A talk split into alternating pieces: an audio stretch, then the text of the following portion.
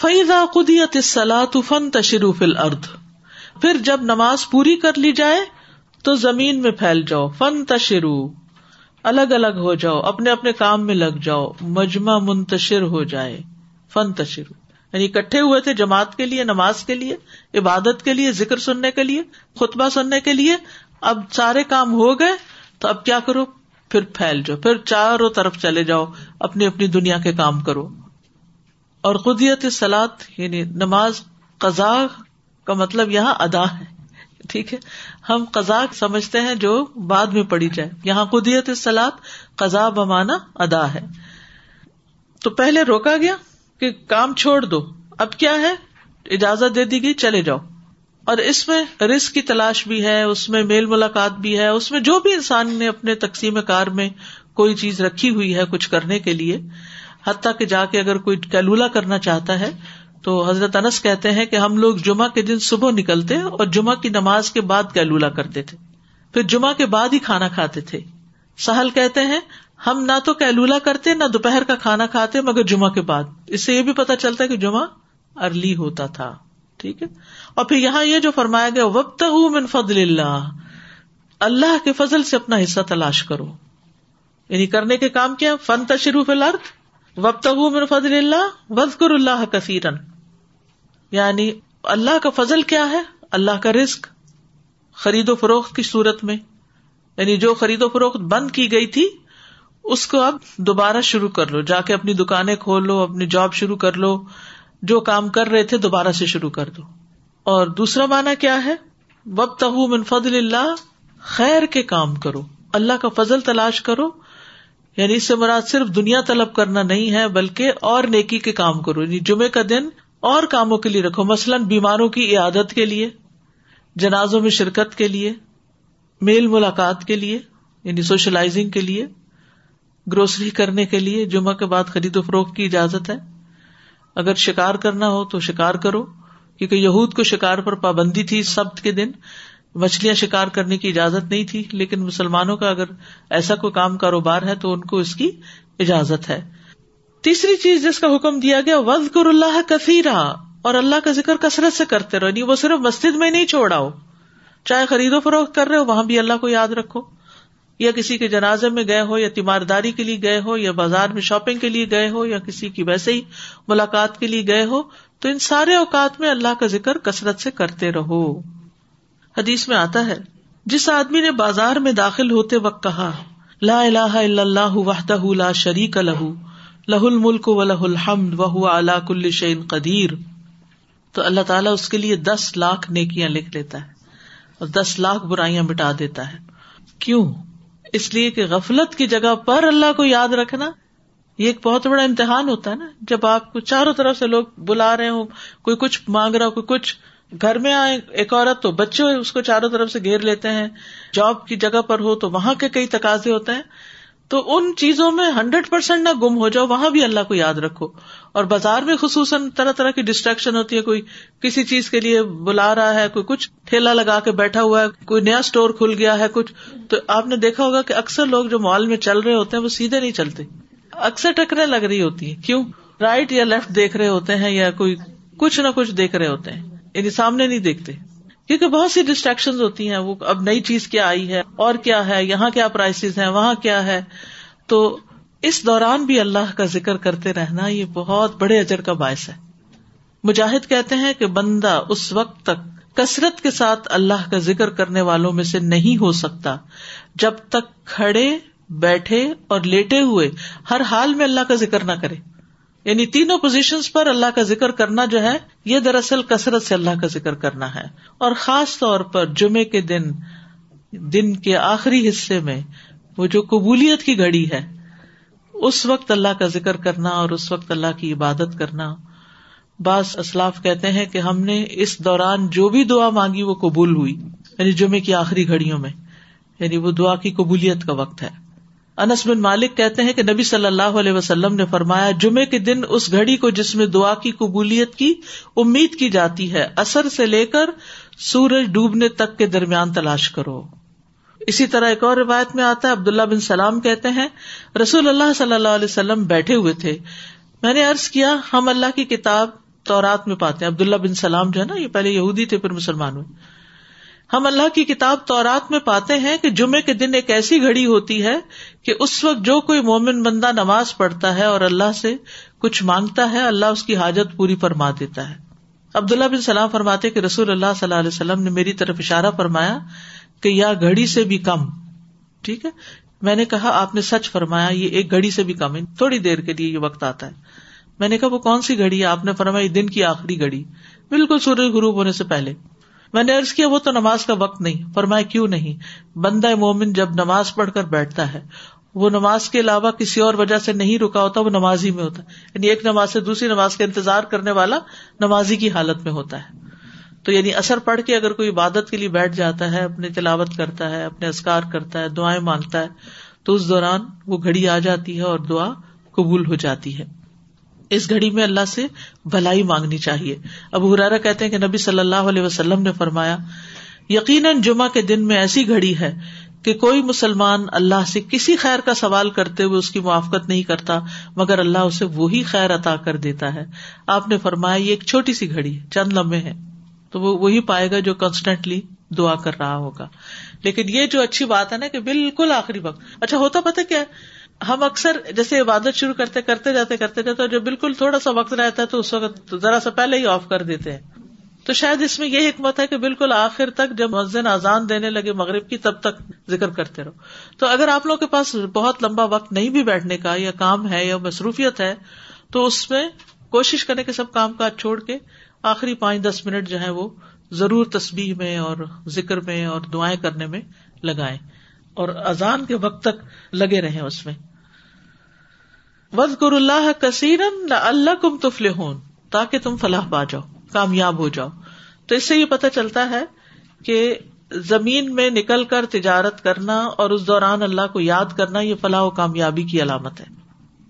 فَإِذَا قُضِيَتِ الصَّلَاةُ فَانْتَشِرُوا فِي الْأَرْضِ وَابْتَغُوا مِنْ فَضْلِ اللَّهِ وَاذْكُرُوا اللَّهَ كَثِيرًا وَاذْكُرُوا اللَّهَ كَثِيرًا لَعَلَّكُمْ تُفْلِحُونَ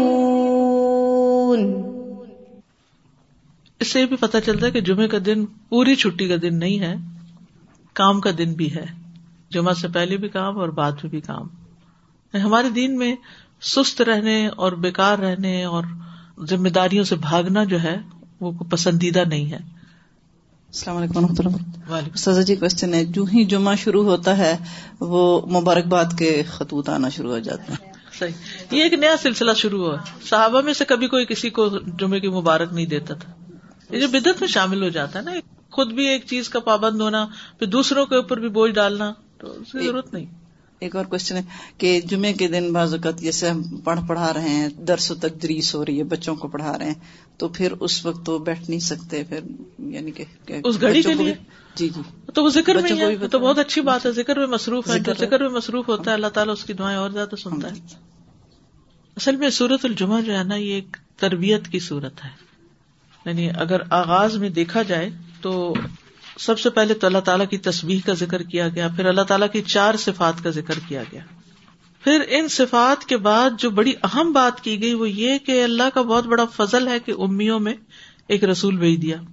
اس پر اللہ کی تصویر اور اس پر اللہ تعالیٰ کے عزیز اور حکیم ہونے کی جو شان ہے وہ نظر آتی ہے۔ اور پھر اللہ تعالیٰ کی چار صفات بیان ہوئی اور رسول اللہ صلی اللہ علیہ وسلم کے چار کام۔ اور اس میں آپ دیکھیے کہ کس طرح دوسری صفت القدوس ہے، تو نبی صلی اللہ علیہ وسلم کا دوسرا کام یو ذکی ہم ہے تزکیا کرنا۔ قدوس و خود پاک ہے تو وہ لوگوں کو پاک کرتے ہیں۔ اور پھر آخری صفت الحکیم ہے، تو نبی صلی اللہ علیہ وسلم الحکمت سکھاتے ہیں۔ اور یو المحم الکتاب جو ہے، یہ اللہ تعالیٰ کے العزیز ہونے کی علامت ہے۔ کہ اللہ تعالیٰ اپنا حکم جاری کر کے رہتا ہے اور وہ اس کا حق ہے کہ وہ کرے۔ اور پھر ان چار کاموں کے بغیر لوگ کھری گمراہی میں مبتلا ہے چاہے ان چاروں کے آنے سے پہلے دور جاہلیت میں، یا اب بھی جو ان چار کاموں سے دور ہیں، وہ جہالت کی زندگی بسر کر رہے ہیں۔ تو اسلام جو ہے، یہ ایک ایسا دین ہے جو علم حاصل کرنے کا تقاضا کرتا ہے۔ اور علم بھی برائے علم نہیں، بلکہ اس میں تزکیہ اور تربیہ۔ تزکیہ جو دو چیزوں پر مشتمل ہوتا ہے۔ ایک تخلیہ اور ایک تہلیہ تخلیہ ہوتا ہے کسی چیز کو خالی کرنا۔ جیسے اگر ایک باغ ہے اور اس میں آپ نے کوئی پھل دار درخت لگانے ہیں تو پہلے کیا کریں گے؟ اس زمین کو صاف کریں گے ہر طرح کی ویڈس وغیرہ سے۔ اور پھر اس میں درخت لگائیں گے، پھر پھل آئیں گے۔ تو ایسے ہی انسانی نفس کا پہلے تزکیہ یعنی اس کے ایمان کو درست کیا جائے، شرک وغیرہ اور ایسے تمام چیزوں سے اس کو پاک کیا جائے۔ پھر اس کے بعد اس کو تعلیم دی جائے۔ کیونکہ صحابہ کہتے ہیں نا، پہلے ہم نے ایمان سیکھا، پھر اس کے بعد ہم نے قرآن سیکھا۔ کیونکہ اگر ایمان ہی نہ ہو تو قرآن کو لوگ پھر ایک عام کتاب کی طرح پڑھیں گے اور اس سے کچھ زیادہ فائدہ ہونے والا نہیں۔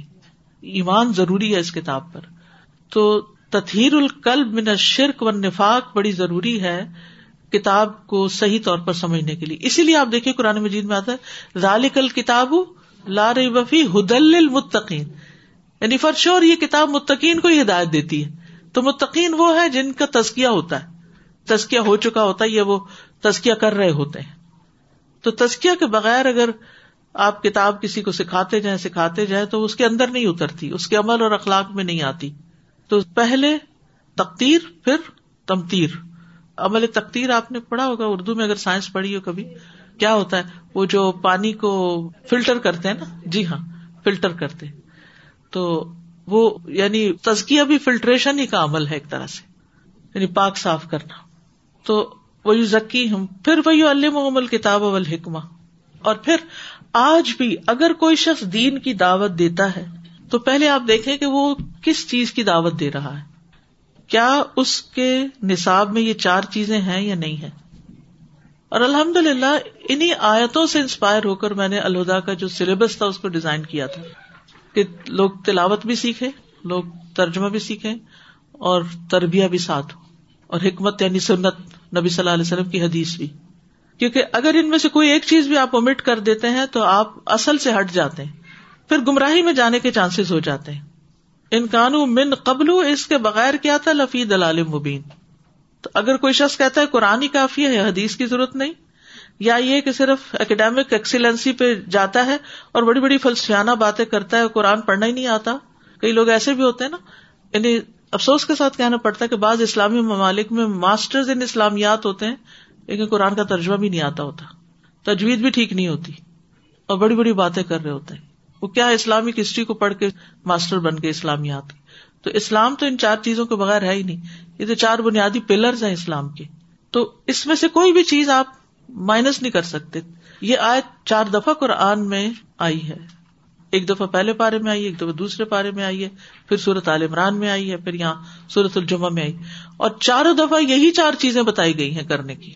ان چار چیزوں کو سیکھے بغیر گزارا ہی نہیں۔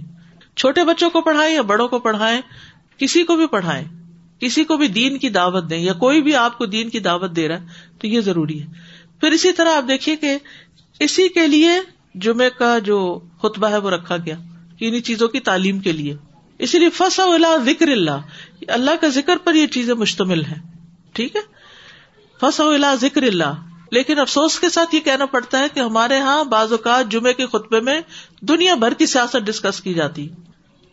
اس نقطے پہ غور کیجیے ادا نودیا لسلاط من یوم الجمع آتی فس الا ذکر اللہ اور ذکر اللہ کیا ہے یا خطبہ؟ تو خطبے میں کیا ہونا چاہیے اول سے آخر تک؟ اللہ کا ذکر۔ قرآن کی کسی آیت کی تفسیر ہو سکتی ہے، کسی حدیث کی ڈیٹیل ہو سکتی ہے۔